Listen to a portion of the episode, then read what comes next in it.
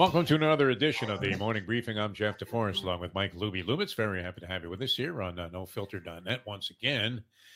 And I suppose, uh, unfortunately, that we should start right out in the graveyard, Mike Luby Lubitz, because it was Burial City for the team that we had, uh, that we were rooting for in the baseball playoffs, went out uh, in a whimperish type fashion.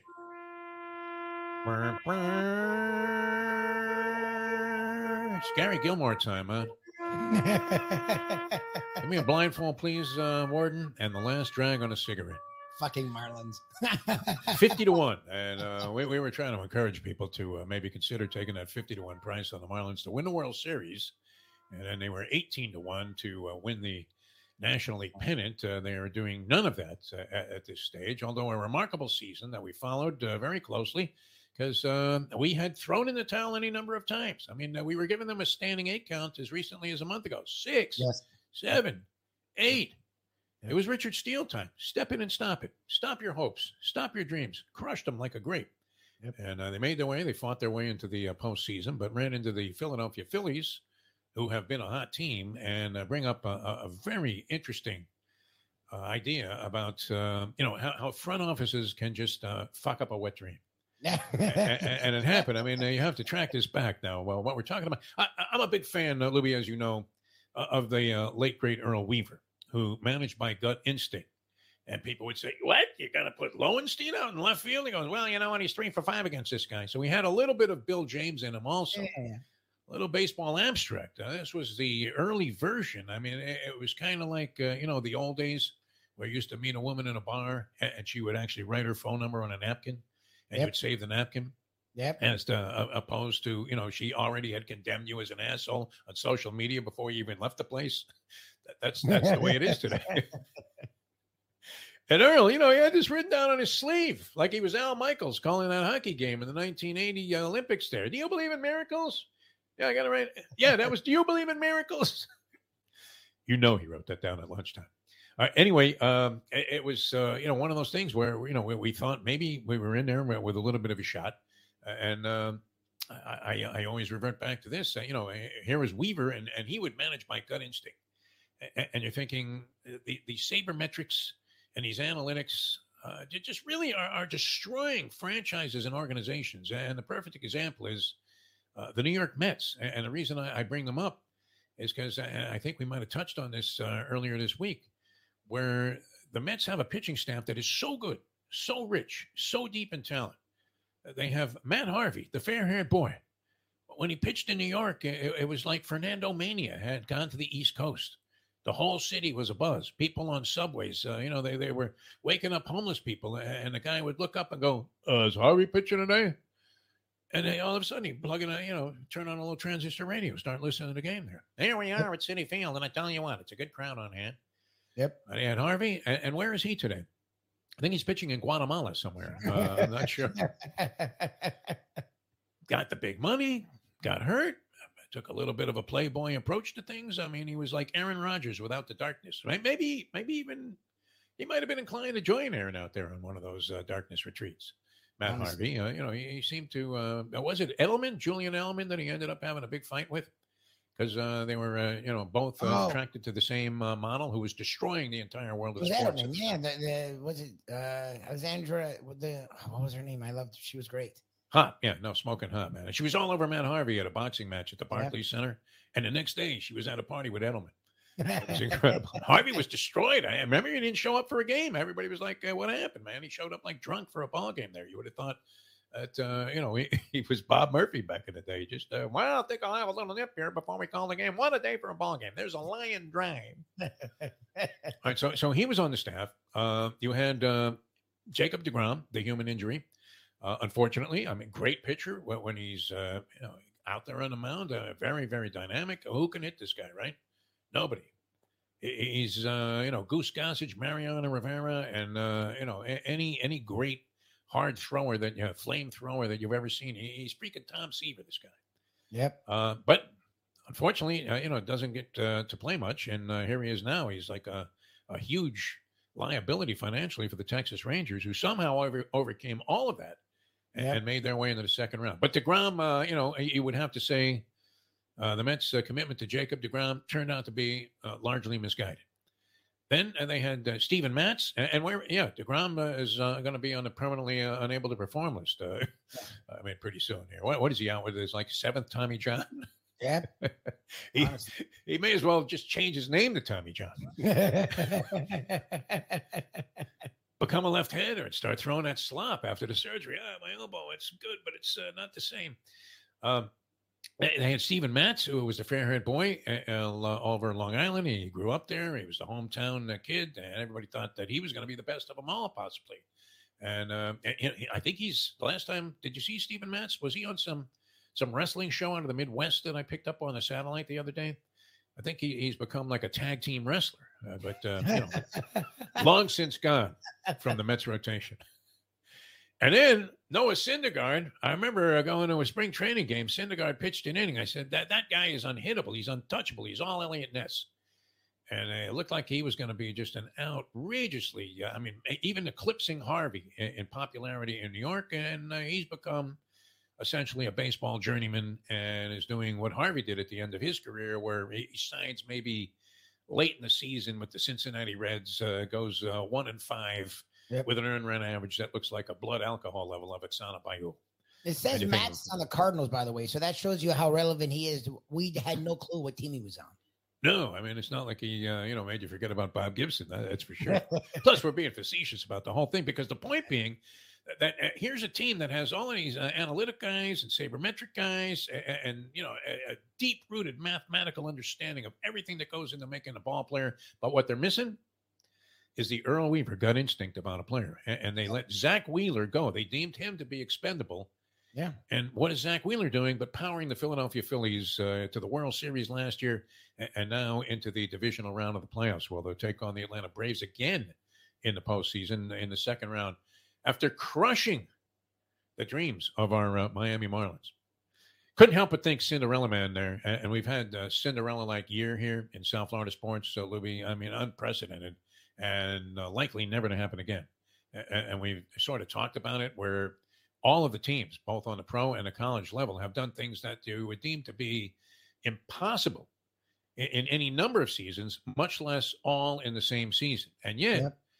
there's a big fat round number on the scoreboard here. We still have a total of zero championships that uh, we've been able to accomplish here uh, in the area. People die in fairy tales too. I'm thinking Cinderella Man, uh, Max Baer. He's talking to James J. Braddock. Uh, they're, they're uh, you know, is uh, Mrs. Braddock uh, standing there? Uh, she's all concerned uh, as uh, you know she she should be that uh, this guy's about to get killed, and uh, he just whispers in her ear, uh, "People die in fairy tales too." And, and that's what's been happening to us uh, here. So I, I don't know that it wasn't anticipated. You, my friend, were extremely pessimistic yesterday and correctly predicted that the Marlins were going down in flames in that ball game. And then you gave out your lock of the century, which was great. and uh, you know, at what level of sickness are you as a degenerate people if you're uh, thinking, you know what I like tonight? I like Florida International University. Who even knew there was a fucking school named Florida International University? Now we we happen to be friendly with the coach there. He used to coach at Colorado. Uh, he has an accomplished uh, college uh, and pro resume. He's been in the pros also as an assistant. Mike MacIntyre is the guy's name, and uh, he he convinced me at his introductory press conference, which is normally what the biggest crock of shit aside from the NFL general manager. There's Jeff Ireland. He's speaking today to the media, and he's going to give you the draft uh, analysis and uh, prognosis for this Dolphins team, or any team for that matter. It doesn't matter. I mean, uh, every general man, biggest bullshit press conference is the pre-draft press conference Oh, yeah. with the NFL team's general manager or, or uh, representative. or the post recruiting. You always talk about when a coach talks about the recruiting class. Recruiting class, yeah. bullshit. We mentioned it yesterday, right? What what doctors ever come out and said, oh, "Fuck, I butchered this guy. He will never recover. This man will never throw another pitch at any level of baseball again. I mean, his shoulder is completely ruined. I can't believe I, I left the suture uh, in there, and uh, you know wha- whatever. I mean, never happens, right? It's always well, uh, things went very well, and uh, if everything goes according to plan, here he should be back in the game in uh, two weeks. like, yeah, sure. Okay, Dr. Vinny Boombots. I mean, who are you kidding? This guy ain't playing again. We know it. Successful shoulder surgery, the sportscaster's Exactly. nightmare. But uh, yeah, that, that's always the uh, the uh, bogus press conference uh, for sure. So uh, you know, you- you're asking yourself, I mean, uh, what can you possibly believe? Uh, what what can you you know take What's- away from somebody that's telling you something so generic? But but this guy MacIntyre convinced me at his introductory press conference where everybody says what, Luby? Well, uh, obviously we have a lot of work to do. Gonna have to get out on the road there. In fact, I have to leave right now. Hey Joe, you got a sandwich, man? I got to catch an Uber. We're going to Tennessee. Catch that kid there.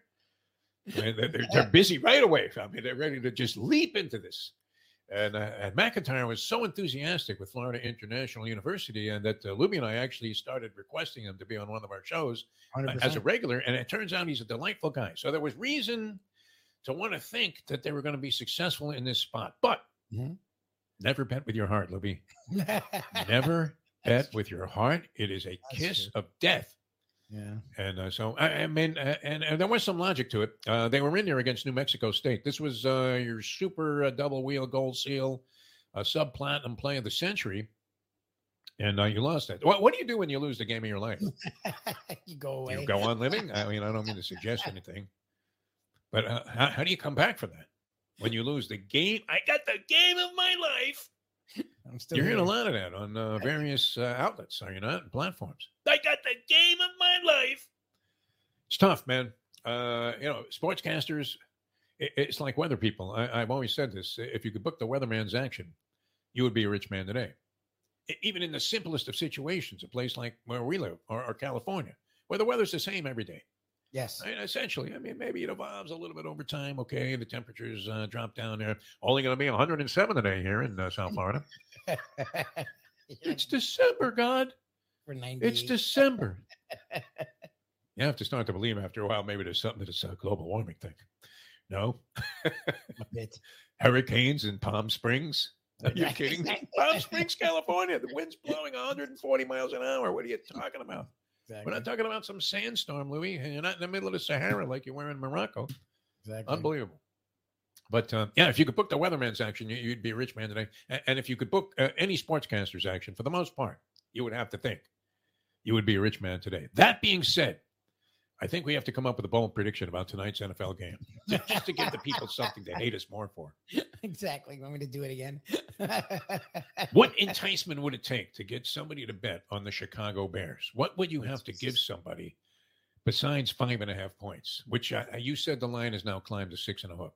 I see. I'm saying I if it's at eight or eight or more, I wouldn't touch it. But to actually go the other way and bet the Bears, I would want like 16. Do I want 20?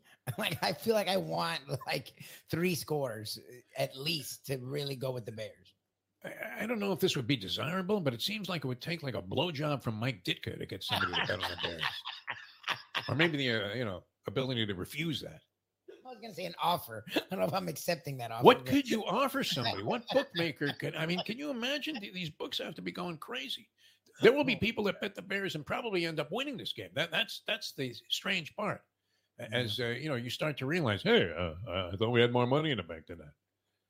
Now they're just draining it right out of your, uh, you know, financial uh, wherewithal. I mean, you don't even have access to it anymore. I, I think now I have to actually go to like one of these betting sites to be able to make a withdrawal. I don't have any money in the bank. It's all, it's, it's all, it's all there, right? Hey, FanDuel, can I have some of my money back? Um, the Commanders, though, I mean, not exactly a team that, that you're saying uh, we, we are big fans of Ron Rivera's. Uh, he, he was in there, took uh, the Philadelphia Eagles to overtime. The Eagles uh, considered to be one of the better teams, top three teams in the National Football League, uh, along with Kansas City and the 49ers. And uh, yet, I mean, they haven't been overwhelming this year. The Philadelphia Eagles, Uh, they're they're winning their games. They're four and zero, but uh, it isn't like you're looking at them going, "My God, who's going to beat these guys?" No. Uh, this is not uh, some team that appears to be uh, monstrous and headed directly uh, to the uh, Super Bowl and a return visit there, where they try to make amends for what was an ugly performance in the second half last year.